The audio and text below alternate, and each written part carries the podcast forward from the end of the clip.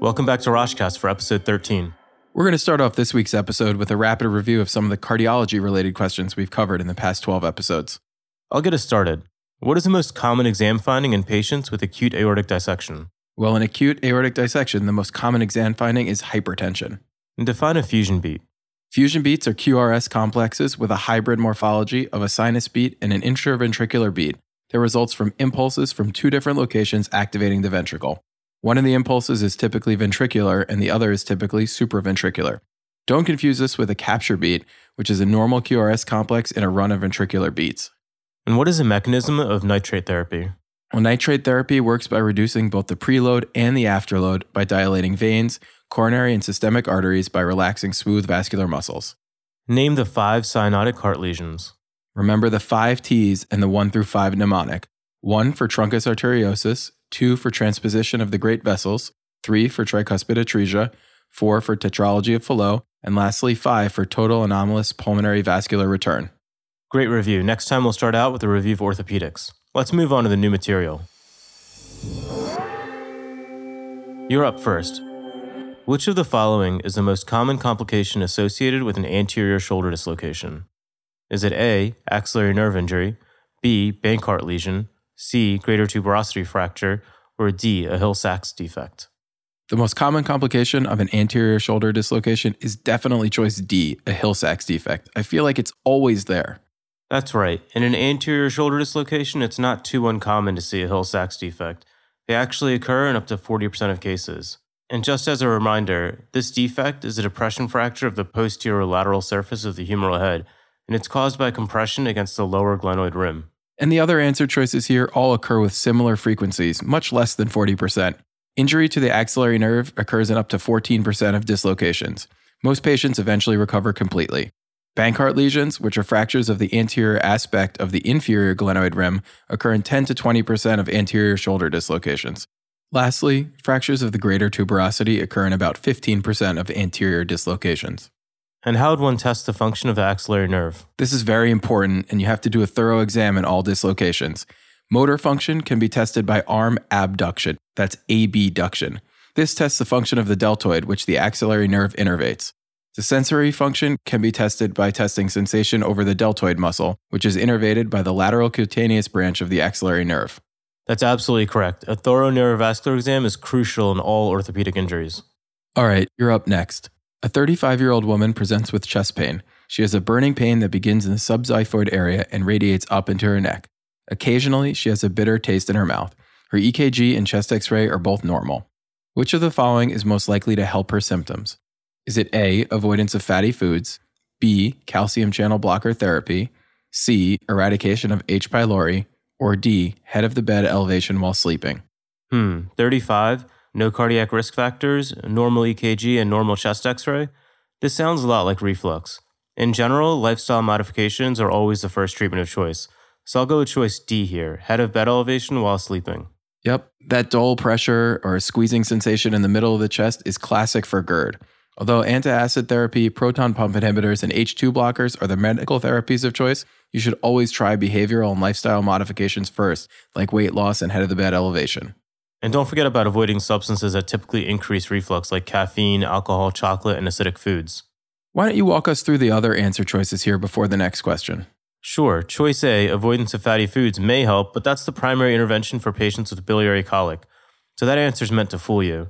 Choice B, calcium channel blockers, those are used for patients with esophageal spasm. Patients with spasm usually describe severe episodes of chest pain that may be associated with some dysphagia. Lastly, choice C, eradication of H. pylori, that's only indicated for those with a known or suspected infection based on testing and risk factors. And remind us, what's the long term complication of chronic GERD? Chronic GERD can lead to Barrett esophagus and can increase your risk for cancer. Enough GERD, let's move on to the next question. You diagnose a 43 year old with alcohol withdrawal. Lab studies reveal a hemoglobin of 8 and an MCV of 115. Which of the following is the most common cause of these findings? Is it A, chronic alcohol abuse, B, pyridoxine deficiency, C, thiamine deficiency, or D, vitamin B12 deficiency? Unfortunately, we see this all too often. The answer here is definitely choice A chronic alcohol abuse. Exactly. The ethanol itself directly suppresses bone marrow, causing anemia and even pancytopenia. The anemia seen secondary to chronic ethanol abuse is a macrocytic anemia, as seen here with an MCV of greater than 100. The other answers here are pretty tempting too if you read too quickly, or in your case, listen too quickly. Pyridoxine deficiency is seen in a variety of circumstances, especially in kids and those taking chronic isoniazid. Pyridoxine deficiency leads to a sideroblastic micro, not macrocytic anemia. Thiamine deficiency is often seen in alcoholics because of their generally poor diet, but it doesn't cause a macrocytic anemia. B12 deficiency, on the other hand, can cause a megaloblastic anemia and pancytopenia, but it's seen more commonly in those with absorptive problems, not in those with poor dietary intake like this alcoholic patient. Great review. We'll have to do a rapid review on that in the future, but for now, we'll move on. A 36 year old female with multiple sclerosis presents with progressive monocular vision loss over the preceding several hours. Which of the following exam findings would be expected? Is it A, an afferent pupillary defect, B, diplopia on upward gaze, C, a hazy cornea, or D, sharp disc margins? So this has to be optic neuritis, which causes choice A, an afferent pupillary defect, also known as a Marcus Gunn pupil. On physical exam, you can identify this when a light is moved from the unaffected eye to the affected eye, and you see a pupillary dilation instead of constriction. Exactly. In MS, focal demyelination of the optic nerve leads to progressive loss of vision over hours to even days. The symptoms are often unilateral and may be preceded by retrobulbar pain or extraocular muscle pain that can be reproduced on palpation. Yeah, and although most of the pain resolves, it may take months for the visual disturbances to resolve. Sadly, approximately 30% of these patients with optic neuritis go on to develop MS within five years. IV steroids can speed up the recovery, but oral steroids don't help. In fact, oral steroids can be associated with an increased risk in optic neuritis occurrences. And quickly, diplopia on upward gaze, that's seen in patients with inferior rectus muscle entrapment due to an orbital blowout fracture. A hazy cornea is seen with acute angle closure glaucoma. And lastly, the disc margins in optic neuritis are pale, not sharp. Nice. And what findings would you expect in an LP in a patient with MS? That's a classic test question. You'd expect a pleocytosis with elevated gamma globulin and 85 to 95% oligoclonal bands. Great, you're up next. Which of the following statements is true regarding giant cell arteritis? Is it A, aortic involvement can lead to valvular disease and dissection? B, corticosteroid therapy should be initiated only when biopsy confirms the disease? C, histologic findings of inflammation are irreversible? Or D, it's associated with sudden, painful binocular vision loss? Choice B, withholding steroids until confirmed by biopsy, that's definitely wrong. Choice D, painful binocular vision loss, that's wrong because giant cell arteritis is associated with a sudden, painless monocular vision loss. And lastly, choice C, that's wrong because the classic histologic findings are rapidly reversed with steroid therapy. So that leaves us with choice A aortic involvement can lead to valvular disease and dissection. Exactly. And remember that giant cell arteritis is a chronic segmental vasculitis of medium and large vessels. It commonly affects one or more branches of the carotid artery, such as the temporal artery, ophthalmic artery, or posterior ciliary artery. As you said, it can also affect the aorta, leading to valvular insufficiency, aortic arch syndrome, and even dissection. And unfortunately, the only confirmatory test is a temporal artery biopsy. And as I said above, we can't wait for that in the ED. So be on the lookout for the common symptoms that's unilateral temporal headache, jaw claudication, tender temporal artery, sudden painless monocular vision loss, and a very elevated ESR, usually in the range of 50 to 100. It's also more common in women over 50, and up to 50% of patients with temporal arteritis also have polymyalgia rheumatica. Oh, yeah, that's a great association to remember for tests. You're up for the last question of the day. Which of the following describes a burn that causes pressure and discomfort, extends into the dermis, and may have thick walled blisters or even be leathery white? Is it A, a first degree burn, B, a second degree deep partial thickness burn, C, a second degree superficial partial thickness burn, or D, a third degree burn? This has to be choice B, a second degree deep partial thickness burn. Nailed it. Let's run through some of the burn classifications since we haven't discussed them yet. Okay, first degree burns affect the epidermis. They have a superficial thickness and are characterized by pain, redness, and mild swelling.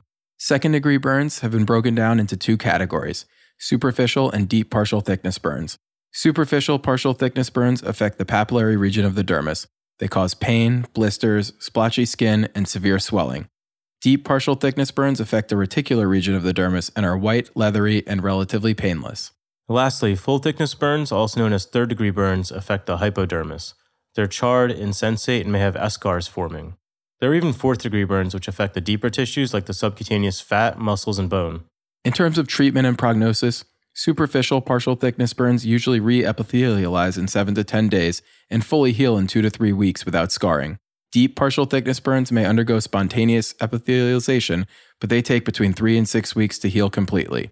They also have a greater potential for hypertrophic scar formation and even joint contracture depending on the location of the burn. They may also require topical antimicrobial dressings. Yeah, and surgery is necessary for all third degree or full thickness burns. For fourth degree burns, significant debridement and reconstruction will definitely be needed. Exactly. Let's close out episode 13 with a rapid review. The Hill-Sachs defect is the most common complication of an anterior shoulder dislocation, occurring in up to 40% of cases. The Hill-Sachs defect is a depression fracture of the posterior lateral surface of the humeral head, not to be confused with a Bankart lesion, which is a fracture of the anterior aspect of the inferior glenoid rim. Axillary nerve function can be tested by arm abduction, that's abduction, and sensation over the deltoid muscle. Initial treatment for GERD should begin with lifestyle and behavior modifications such as weight loss and head of bed elevation. Untreated GERD can lead to Barrett esophagus and increase the risk for cancer. In chronic alcohol abuse, you may see macrocytic anemia and pancytopenia, which is due to the bone marrow suppression effects of ethanol. Pyridoxine deficiency leads to sideroblastic microcytic anemia. It is seen in children and those on chronic isoniazid.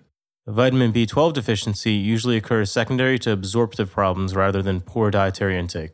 Vitamin B12 deficiency causes a megaloblastic anemia and pancytopenia.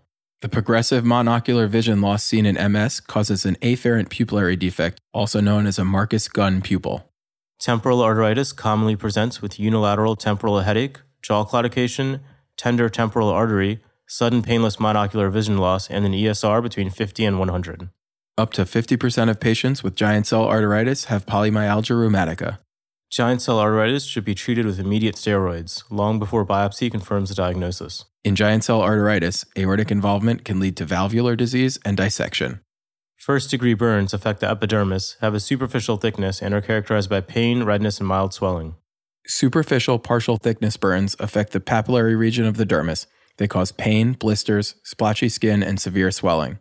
Deep partial thickness burns affect the reticular region of the dermis and are white, leathery, and relatively painless.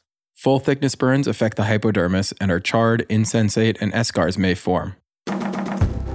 From orthopedics to rheumatology and a host of things in between, that wraps up Unlucky episode number 13. Don't forget to subscribe on iTunes so that the next episode will be downloaded automatically. And be sure to take some time to re listen to old episodes to really drive home some of the teaching points. We'll be taking a break next week so Jeff can enjoy his honeymoon, but we'll have an episode ready for you the following week. See you guys next time.